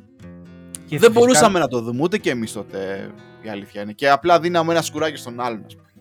Και, και, ε, στην, στην πραγματικότητα είναι ότι είναι εύκολο να βρεις ιστορίες success. Δηλαδή, μπε στο LinkedIn και όλοι κοκορεύονται για, το, για την κάθε βλακεία. Αλλά παρόλο που και καλά έχουν βελτιωθεί τα πράγματα και συζητάμε περισσότερο ε, τα πράγματα που δεν κάναμε σωστά κτλ. Στην πραγματικότητα είναι ακόμα ταμπού. Ο κόσμος δηλαδή πιο, πιο εύκολα θα πει τι γαμάτος είμαι παρά ε, τον έκανα μαλακία παιδιά εδώ πέρα. Ήταν η επιλογή μου, ήταν ήταν, ξέρω εγώ, λάθος ή θα μπορούσε να ήταν καλύτερη, δεν ξέρω εγώ τι. Αλλά ναι, ουσιαστικά στο podcast αυτό έχουμε να το κάνουμε αρκετά. Δηλαδή, αρκετά έχουμε μιλήσει για αυτά τα πράγματα. Ε, anyway. Ε, αυτά. Όσο αυτά, αφορά δουλειές και τα λοιπά και τα λοιπά. Το, το κλείνουμε αυτό. Το κλείνουμε αυτό και πάμε, πάμε, σε, πά, πάμε, πάμε, λίγο, πάμε λίγο αλλού γενικά. Ε, ήθελα να πω κάτι. Ε, μας ενδιαφέρει η αγορά, η αγορά κατοικίας στην Αγγλία Λοιπόν, συζήταγα προχθές με τον Τζορτζ, μου κάνει εντύπωση, μου φαίνεται ότι αυτή τη στιγμή δεν πρέπει να φεύγουν πολλά σπίτια από την αγορά. Μάλλον επειδή έχουν ανέβει τα επιτόκια. Ε, τα επιτόκια δεν πρέπει να αγοράζει ο κόσμος. Ε; Ναι, είναι, είναι, έχουν ξεφύγει τα επιτόκια. Βλέπω, δηλα, βλέπω δηλαδή σπίτια τα οποία στέλνουν τα διάφορα site τα email και λένε, ξέρω εγώ, reduce price, τι ξανά στο market και τα ξαναβλέπω και τα ξαναβλέπω και τα ξαναβλέπω. Λέω κάτι γίνεται, μάλλον εδώ πέρα δεν δε, δε φεύγει το, το product πολύ γρήγορα. Και δεν είναι μόνο αυτό έτσι. Θέλω να πούμε και τώρα αυτά τα σπίτια που φαίνονται πλέον. Υπάρχουν ε, κάτι ξεχωριστά dynamics εδώ στο Λονδίνο. Είναι παλιά σπίτια. Τα οποία σε μια αγορά η οποία έχει χαμηλά επιτόκια και οι πάντες δεν αγοράσουν, φεύγανε. Έχει μια δεκαετία που αυτά τα σπίτια είναι παρατημένα κτίρια απ' έξω, άβαυτα, περιποίητα, με σκεπές που θέλουν να γίνει κτλ. που λιόντουσαν. Γιατί ο κόσμος έψαχνε να βρει σπίτι με το κερί, ειδικά στις μεγάλες πόλεις ε, Λονδίνο, Μπέρμιχαμ, Μάντζεστερ κτλ. Τα σπίτια ήταν δισέβετα, πιο πολύ στο Λονδίνο το πρόβλημα. Ε, τώρα όμως που έχουν σφίξει τα ζωνάρια, αυτοί που θα αγοράσουν σπίτι πλέον δεν θα είναι τόσο άνετοι στο «Έλα μωρέ, ρε, βαριές είναι και, θα, ξέρεις, και ψηλό παρατημένο και θα ρίξω άλλα 30.000 ή 40.000 για να το κάνω». Όχι. Οπότε αυτά τα σπίτια τώρα είναι εκεί στο market και περιμένουν κάποιον ο οποίος θα, για τον οποιοδήποτε λόγο, ξέρεις, θα είναι διαθέσιμο, διαθέσιμος να το κάνει αυτό το πράγμα ή θα σκάσει με, το, με τα λεφτά στο χέρι και θα κάνει ένα μεγάλο discount ας πούμε στην τιμή όσο είναι και οι δουλειές που χρειάζονται και παραπάνω. Στην πραγματικότητα κάπως έτσι. Ε, γενικά το market δεν ξέρω, δεν νομίζω ότι θα φτάσει στο σημείο να πέσει πολύ και να καταρρεύσει και όλα αυτά που ε, λέμε. λες. Δεν γίνεται στο, στο Λονδίνο αυτό να γίνει. Ε, λόγω του βασικού κανόνου προσφορά και ζήτηση. Η προσφορά είναι ελάχιστη, οπότε whatever, δεν πρόκειται να πέσει πολύ τραγικά. Απλά έχει κάνει ένα ψηλό cool down. Δηλαδή δεν βράζει όπως έβραζε μέχρι πριν ένα χρόνο. Μάλιστα. Αυτό το, το παρατήρησα λίγο, όπως και έχω παρατηρήσει και πηγαίνοντας, επειδή έχω πει τώρα, ε, ζώντας τη, τη, τη, ζωή με δύο, με δύο μωρά πια και οικογενειάρχης, η αγα, μια από τις αγαπημένες μου στιγμές της, της ημέρας, κάθε, κάθε μέρα, είναι να πηγαίνω στο σούπερ μάρκετ. Δεν ξέρω αν ε, κι άλλοι το, το νιώσετε αυτό ή ακούγεται πάρα πολύ παράξενο. Ε, πηγαίνοντας λοιπόν στο σούπερ μάρκετ βλέπω ότι και σταδιακά, όχι σταδιακά εδώ και κάποιους μήνες, έτσι, αυτό που λένε inflation κτλ. Ε, οι τιμές έχουν ανέβει. Ε, Αυτό το, τώρα, το, το βλέπω κάθε πρωί. Όχι Ναι. μόνο στο σούπερ μάρκετ, δηλαδή παντού. Δηλαδή μέχρι πριν 1,5 χρόνο, ας μιλήσουμε για κάποιο απλό. Τον καφέ που παίρνεις take away του καφεδάκι. Ωραία. Και θα πιάσω τα trendικα τα καφέ στο Λονδίνο. Που υπάρχουν Τα αντίστοιχα δικά σου, trendικα- εκεί. Τα δικά μου αυτά, τα trendικα, που υπάρχουν και αντίστοιχα- αντίστοιχα κι αλλού. Στο Βερολίνο, στο. Ναι, ναι, ναι. ναι. Ε, παντού, αυτά τα trendy καφέ. Ο καφές αυτός λοιπόν, ο flat white που πας και παίρνεις μέχρι, πριν, μέχρι το 2020, ας πούμε, κειμενόταν 3 λίρες περίπου. Θα έβρισκε και 2,80, θα έβρισκε και κάποιον που ήταν 3,20 και θα σου βάζει τον παίχτη να πεις ακριβώς γιατί. Αλλά θα σου και γύρω στο τρίλιρο, ήταν ο μέσος όρος. Αυτή τη στιγμή ο καφές τον βρίσκει στα πολλά μαγαζιά από 3,80 μέχρι 4. Μιλάμε τώρα μέσα σε ένα-ενάμιση χρόνο Ναι, έχει ανεβεί ναι, ναι. μία ολόκληρη λίρα. Εικο- Μιλάμε τώρα για 20-25% απάνω ε, out of nowhere ας πούμε. Δηλαδή πόσο μάλλον τα σούπερ μάρκετ ε, και εδώ θα ακουστεί το κουλό τη μεγαλύτερη επένδυση σε αυτό τον καφέ, γιατί είστε κι άλλοι ξέρω που γουστάρετε τη φάση, την έκανα σε ένα Black Friday το 2020 που πήρα μια μηχανή του espresso, μια Sage Barista λέγεται, την οποία είχε discount από 500 λίρες, την είχε 300 κάτι τέτοιο και την πήρα και αυτή η μηχανή έχει βγάλει τα λεφτά της πέντε φορές. Πραγματικά, δηλαδή μόνο τα καφεδάκια, ένα καφεδάκι την μέρα, 3 λίρες κτλ. Μπαμ, μπαμ, βλέπεις ότι στα 100 καφεδάκια βγήκε η μηχανή, έτσι. Όταν έχει 300 και 400 καφεδάκια μέσα αυτά τα χρόνια που την έχω, καταλαβαίνεις πόσες φορές έκανε απόδοση η μηχανή. Θα ακουστεί κουλό αυτό που θα σας πω, αλλά άμα γουστάρετε για πάμε τον καφέ, πηγαίνετε και πάρτε μια καλή μηχανή του καφέ. Δεν υπάρχει Σωστό. λύση πέρα στο ψωμί. Θα σου λέει κάποιος, ζήμωσε το δικό σου ψωμί. Εντάξει, να είμαστε ρεαλιστές, έτσι. Και, ζυμώ, και στο λέω εγώ που ζυμώνω ψωμί. Εντάξει, δεν είναι ρεαλιστικό ζυμώνω ψωμί κάθε μέρα. Οκ. αλλά ξέρεις, γλίτωσε από τις πολυτέλειες αν μπορείς. Αυτό. Λοιπόν, μιλάμε για market. Τώρα θα πάω όμως σε κάτι. Έχει να κάνει με, το, με την ακρίβεια και όλα αυτά και με τα δικά μου struggles. Λοιπόν, George, όπως σου έχω εκμυστηρευτεί πολλές φορές, ε, ξερογλύφομαι κάθε φορά που διαβάζω στο Google News. Το οποίο μου αρέσει γενικά σαν, σαν εφαρμογή. Ε, το προτιμώ σε σχέση με το Apple News κτλ. Γιατί μπορώ κιόλας και το μασαζάρω όπως θέλω. Ξέρεις, fewer stories from this, more stories from that κτλ. Έλα μου ντε όμως τα, τους τελευταίους μήνες, τι, το τελευταίο χρόνο ας πούμε, τα περισσότερα άρθρα τα οποία θέλω να κλικάρω από το Google News είναι το Financial Times. Ναι. Ωραία. Γαμώ το κέρατό μου. Και το λέω, το παραδέχομαι, παιδιά, δεν ξέρω, όπως και εσείς πιστεύω, έχω δώσει λεφτά και δίνω λεφτά σε άλλες μαλακίες. Ωραία. Ας πούμε, πριν τρεις μήνες ενεργοποίησα ξανά το Warcraft account μου, γιατί θα βγει το expansion τώρα. Που θα Πάλι παίξω ναι. μια εβδομάδα, έτσι. Λέω, λέω τώρα. Αλλά αυτά τα 30 λιριά που θέλουν οι Financial Times το μήνα, τα φοβάμαι πολύ. Λοιπόν, πο- περίμενε, έχω πολλές ερωτήσεις για σένα, George. Περίμενε. Γιατί είναι αυτό, είναι αυτό το struggle, έτσι. 300 λίρες ζητάνε οι Financial Times, 350 το χρόνο, κάτι τέτοιο για το Digital Edition. Τέλος πάντων, ε, οκ, υπάρχουν τα, τα hacks και τα ξέρω εγώ να κάνεις bypass τα paywall, δου- ξέρω εγώ δουλεύουν, δεν δουλεύουν μερικές φορές. Πάνω στην απελπισία μου, γιατί ήθελα να διαβάσω μερικά άρθρα ρε φίλε, γιατί γράφουν ακριβώς όπως, μα- όπως εγώ τα καταλαβαίνω, δεν ξέρω. Προφανέστατα, μάλλον για να γράφουν τόσο καλά, μάλλον γι' αυτό είναι και τόσο καλή, έτσι, για να μπορώ να τα καταλάβω ο δικό- το, το δικό μου το, το, το μυαλό. Να βάλω μια παρένθεση σε αυτό. αυτό στο δικό μου το μυαλό είναι η δημοσιογραφία τα Μάλλον. νέα. Δηλαδή, Ναι. δημοσιογραφία. Τα νέα είναι αυτά. Έχουν οι Financial Times μια δόση γνώμης, αλλά είναι τόσο subtle, ας πούμε, τόσο μικρή, που μπορείς να την αγνοήσεις. Είναι σε φάση. Αυτά είναι τα νέα. Ούτε πομπόδι, ούτε τίποτα. Συν- Κλείνω την Ναι, παρένθεση. συνέχισε. έχει, έχουν και ένα βάθος όμως τα, τα, τα, τα άρθρα, έτσι. Δηλαδή Βέβαια. δεν είναι διαβάζεις το πρώτο θέμα, ας πούμε, και τα λοιπά Ε, ή τώρα, οτιδήποτε. για το Ναι, Θεό. λέω, λέω ότι. Ναι. Και καταλαβαίνω ότι για να, τα καταλα... για να τα κάνει consume το δικό μου μέτριο μυαλό, ωραία, πάει να πει ότι είναι καλό. Λοιπόν. Πάνω στην απελπισία μου, λοιπόν, George, ξαφνικά βρίσκω ότι οι Financial Times έχουν στο μυαλό τους ανθρώπους σαν και εμένα και έχουν ένα mobile application που λέγεται FT Edit το οποίο ουσιαστικά είναι ε, μια ξέρω εγώ, μικρή εφαρμογή σαν την κανονική των Financial Times η οποία σου προσφέρει κάθε μέρα 10 άρθρα από το σύνολο των άρθρων που έχουν βγει ε, από το, ξέρω εγώ, τη, τον τύπο της, ε, της ημέρας ε, με, με subscription 4,99 το οποίο βέβαια όσο διαβάζω αυτά τα άρθρα τόσο με, με τρώει περισσότερο Ακριβώς. Είναι πανέξυπνη. να πω, Είναι α, πανέξυπνη. γαμίσου ρε φίλε, μήπως Ναι. τελικά να το κάνω και να τελειώσω και ξέρω εγώ να κόψω κάτι άλλο. Κάτι, δηλαδή είμαι τώρα σε αυτό το σημείο. Να, δηλαδή να κόψω. Είναι πανέ... Λοιπόν, είναι πανέξυπνη. Θα πω το εξής. Θα πω τη δικιά μου. Ε, εγώ είχα Financial Times ε, subscription για καμιά διετία, τριετία. Να πω την αλήθεια, με έπιασε τσιγκουνιά πριν κάνα εξάμεινο και την έκοψα. Το παθαίνω αυτό, με πιάνουν κάτι εμβόλυμες τσιγκουνιές σε ένα διάστημα και κόβω ό,τι Ανθρώπινο, recurring. ανθ- ό,τι ανθρώπινο, recur- ανθρώπινο. Ναι. Α, το παθαίνω, δηλαδή το, πω κάτι- και κόβω όλα τα recurring subscriptions παντού, τα πάντα όλα. Δηλαδή δεν κόβω, τα κόβω όλα. Και μετά σιγά σιγά τα ξαναβάζω. Εκεί είναι, έχω ένα pattern Έτσι, σαν έτσι. άνθρωπος. αλλά, ναι, αλλά το λέω ευθαρσώ. Τέλος πάντων, αυτή την περίοδο το έχω κόψει είναι η αλήθεια.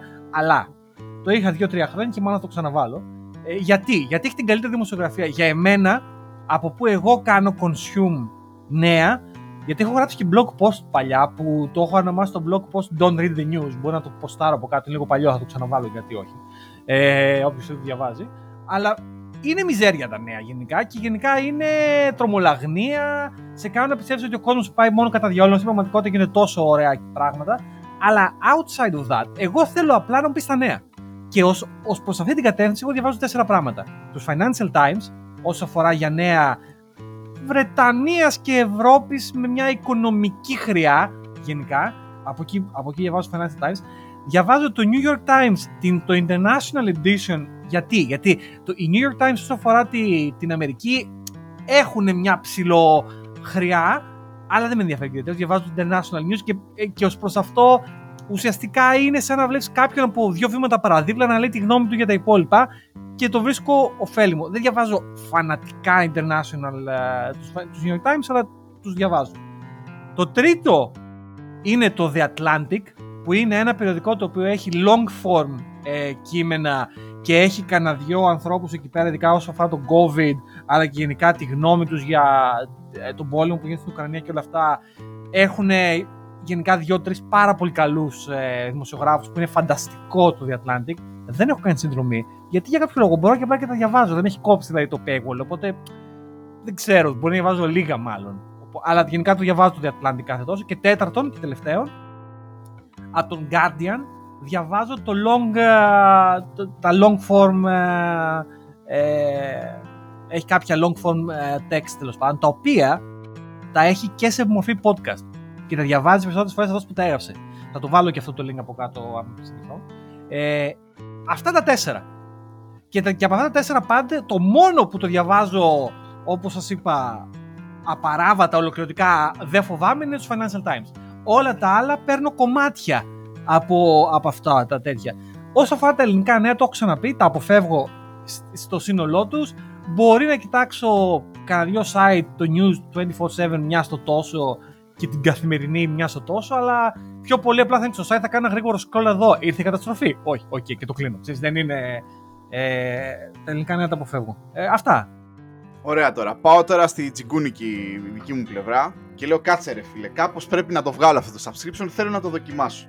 Δεν το έχω κάνει ακόμα. Και εδώ και καιρό ρε φίλε με τρώει ένα από τα πολλά subscriptions τα οποία έχω, όπως έχετε και όλοι σας, που είναι το Spotify. Προσέξτε, πρόσεξε, πρόσεξε, πρόσεξε. Αυτό δεν είναι beef για το Spotify, εγώ το γουστάρω το service. Και okay. τις λίστες μου δεν έχω κανένα πρόβλημα, έτσι. Ναι. Αλλά δίνω αυτή τη στιγμή 16 λίρες το μήνα, family account, μαζί με τη γυναίκα μου κτλ. Νομίζω ότι δεν το χρησιμοποιούμε και πάρα πολύ. Εγώ ακούω μουσική γενικά. Ιδιαίτερα από τη στιγμή που κάνουμε work from home, ε, βάζω μουσικούλα, ακούω κτλ. Έχω, είχα χάσει, εδώ και χρόνια έχω χάσει λίγο το, το attachment μου με τη μουσική. Θέλω να το επαναπροσδιορίσω γιατί μου άρεσε να ακούω μουσική και να έχω άποψη για τη μουσική. Τέλος πάντων, να μην πω λόγο. Αλλά λέω, να, 16 λίρες στο Spotify. Κάθομαι ρε φίλε και βλέπω ότι είμαι ε, subscriber στο Amazon Prime. Είμαι, by default, δεν το αλλάζουμε. το καλύτερο subscription ever. Ωραία. Πολλοί θα διαφωνήσουν εδώ. Μέσα σε αυτό είναι και το Amazon Music. Αυτό. Πρόσεξε τώρα. Βλέπω, λέω κάτσε να το δούμε ρε φίλε και στο κάτω-κάτω Slipknot έχει και στο Spotify, Slipknot έχει και στο Amazon ε, Music. Τι στο ναι. διάλογο, ή ξέρω εγώ. Βλέπω όμως ότι το δωρεάν Amazon Music Prime, πώς λέγεται, σου προσφέρει μόνο χι κομμάτια, όχι όλα, όχι όλο το δίσκο, ας πούμε, αν θες να ακούσεις το τελευταίο. Αν θες να πας στο full mode, είναι 4,99. Σε ρωτάω λοιπόν, George, ως, ε, ως έναν ε, τέτοιο financial advisor, σαν αυτό που υπήρχε στην Ελλάδα κάποτε που τους, ε, τους άλλαζε ρε, τους ε, λογαριασμούς στο τέτοιο, ναι, ναι. Στο, στα κινητά. Να κάνω την αλλαγή αυτή, να πάω από subscription 16,99 σε 4,99 και να γυρίσω στο Amazon Music, δεν ξέρω εγώ τι, ή δεν έχει τόσο μεγάλη λίστα γιατί δεν θα ακούω τα τραγούδια μου; Κοίταξε να δεις. Ε, έπιασε τεράστιο θέμα. Εγώ κάποια στιγμή το έκοψα το Spotify, όπως το έχω δηλώσει και το έχω μιλήσει αρκετά. Μου την έσπαγε ότι μετάιζε με το ζόρι podcast. Ε, γάμα μας. Sorry παιδιά για την έξι, αλλά πραγματικά... Συγγνώμη κιόλας. Ναι, δηλαδή, συγγνώμη κιόλας, αλλά χαιρέτα μας τον πλάτανο. Δεν θέλουμε ρε φίλε με το, με το ζόρι.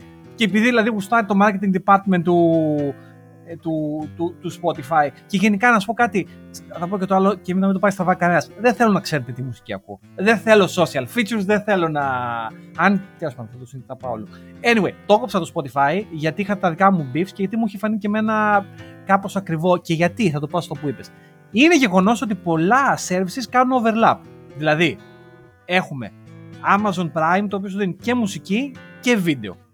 Έχουμε το Apple ε, Plus και τα Apple One Plus που έχω εγώ προσωπικά και σου δίνει στο TV της Apple κάποια αυτά, σου δίνει το Apple Music και σου δίνει και κάτι άλλο. Και on top of that εσύ πας και βάζεις το, το Spotify. Παιδιά, consolidate. Κάποιος πρέπει να πάρει τον μπούλο. Μπορεί να γουστάρεις το Spotify, αλλά εν προκειμένου το Spotify θα πάρει τον μπούλο. Και στην τελική, αν εσύ πλέον το Family Spotify 19 πώς το κάνει; Και έχετε και εσύ και η Ιωάννα το δικό σας ε, Amazon Prime δεν ξέρω εγώ τι. Ή αν η Ιωάννα δεν ακούει τόσο δεν ξέρω εγώ τι. Μπορεί να σας συμφέρει. Τώρα θα πω το εξής όμως. Αν το Spotify εσένα σου δίνει χαρά όπως έλεγε, όπως λέει η Marie Kondo does it give you joy; Αν εσύ χρησιμοποιείς το Spotify και σου δίνει χαρά fuck it. Συνέχισε, κάτσε. Όχι. Ε, δηλαδή να ακούω μουσικούλα θέλω. Δεν θα ανοίξουμε το θέμα με τα MP3 και τα λοιπά ναι, που το έχω καταλήψει ναι. όλο αυτό και τα CD μου τα έχω σε μια αποθήκη κάπου στο Γαϊδάρι. Ε, μουσικούλα θέλω ρε φίλε. Να, βγήκε ο καινούριο του το Slipknot, θέλω να το ακούσω. Ή βγήκε δεν ξέρω εγώ τι, κάποιος άλλος δίσκος, κάτι, Arctic, ένα ηλέκτρο. Arctic Monkeys, παιδιά, τον Οκτώβρη. Arctic Monkeys καινούριο δίσκος ε, το 8 Οκτώβρη. Ωραία. Να ακούσω θέλω, ξέρω εγώ να ακούσω λίγο μετά ελληνική μουσική αν γουστάρω ή δεν, δεν ξέρω εγώ τι. Λέμε τώρα. Βέρτι, μόνο Βέρτι. Ε, όχι, σταμάτη γονίδι μόνο. Φανατικά. Δεν ξέρω, έχει το Amazon Prime σταμάτη γονίδι. Ε, Να το- να σίγουρα. το δω. Όλα, όλα, όλα Ε. παιδιά έχουν. Τέλος πάντων, Εγώ Μα- έχω πάει στο Μάζεψε Apple με από Music- τα ξενύχτια. Ναι, μα- Εγώ έχω πάει στο Apple Music ε, γιατί έχω πληρώνω αυτό το Apple One και τα λοιπά. Δεν ξέρω αν κάνω σωστά που το πληρώνω από την αλήθεια. Αν έκοβα το Εγώ Apple θα, Music, ως σύμβουλος θα σου πω, όχι, είναι μαλακία. ναι, είναι μαλακία λίγο. Αλλά τέλος πάντων το πληρώνω τώρα γιατί μετά άμα κόψω αυτό θα πρέπει να πάω αλλού στη μουσική. Και τώρα έχω κάτσει εκεί πέρα και έχω βολευτεί οπότε. Ε, fuck. Και, Ε, και πάλι όμως, George, θα γλιτώσω 10-12 λίρες. Πρέπει να βρω και τις άλλες 20 λίρες να κόψω. ναι. Βρήκα ένα subscription το οποίο έφτασε στο οργανικό του τέλος. Ε, Όταν ε, ήρθαν τα μωρά στη ζωή μας, εγώ ως χαζομπαμπάς λέω κάτσε να πάρουμε κάμερες. Γενικά είναι πολύ χρήσιμες κάμερες, παιδιά. Πήγα στο μαλάκα και αγόρασα τις ε, Google Nest κάμερες από το eBay κιόλας κτλ. Τις βρήκα πολύ μέτριες γενικά και το service γενικά. Ε, μέχρι που η γυναίκα μου γκρίνιαζε κιόλας δεν δουλεύουν καλά, έχουν disconnect, δεν ξέρω εγώ τι. Μπορεί να φταίγανε και οι συσκευές πλήρωνα και εκεί πέρα 5 λίρες το, το, το μήνα ας πούμε για το τέτοιο, έφαγε και αυτό. Τέλος πάντων, προσπαθώ να κόψω κάτι για να... Για Αυτά να... τα subscriptions, παιδιά, είναι ασθένεια, ρε.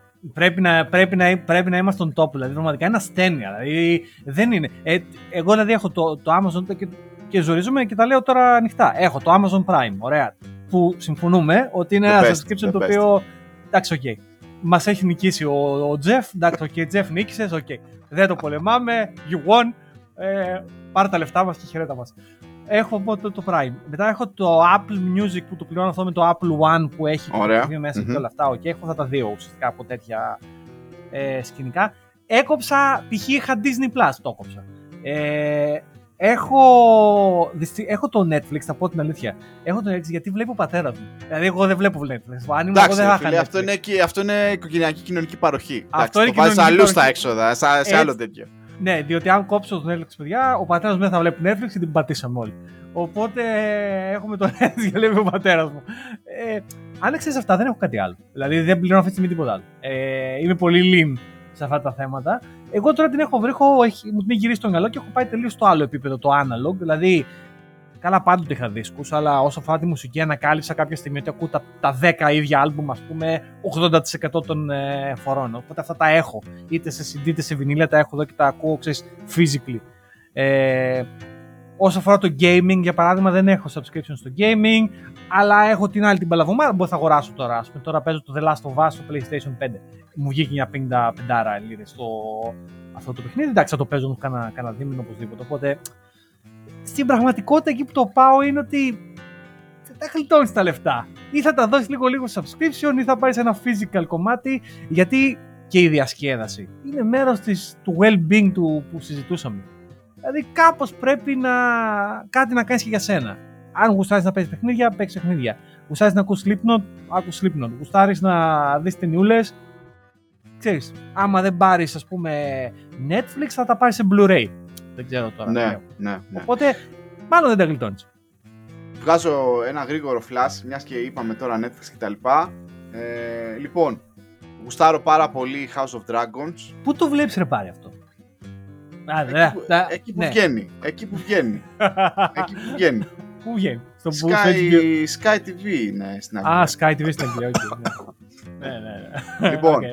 Οκ, ναι. Ε, το βλέπει όλος ο κόσμος, γιατί να μην το βλέπουμε κι εμείς. λοιπόν, House of Dragons. Νο- νομίζω ότι είναι καλύτερο από το Game of Thrones. Έλα. Σοβαρά τώρα. Πόσα Δεν επεισόδια ξέρω ρε έχουν βγει; φίλε. Είναι 4-5 τώρα. Και πόσα είναι όλη η σεζόν; 10. Δεν ξέρω. Πολύ ω... Πολλά ωραίων που λένε και οι φίλοι μας οι Κύπροι. Γεια σας. Ε, Παιδιά μας ακούει κανένας Κύπρος. Μιλήστε, πέστε μας. Ναι. Anyway, Ε, παρέμβαση, μ' αρέσει πάρα πολύ, παρόλο που δεν είμαι μεγάλος φαν, Lord of the Rings, the, the Power of the Rings πώς λέγεται, η νέα σειρά στο, στο Amazon. Πολύ ωραίο. Πολλά ωραίο και αυτό, ωραία το πάνε, λίγο, λίγο αργό, αλλά το, το πάνε καλά. Ε, είδα το Cobra Kai, δεν μου άρεσε, ήταν νομίζω flop αυτό το, το τελευταίο season. Ρε αλλά φίλε, το, αυτό το Cobra είδαμε. Kai έχω δοκιμάσει να το δω. Είδα την πρώτη σεζόν και μου φάση ξέρεις κάτι.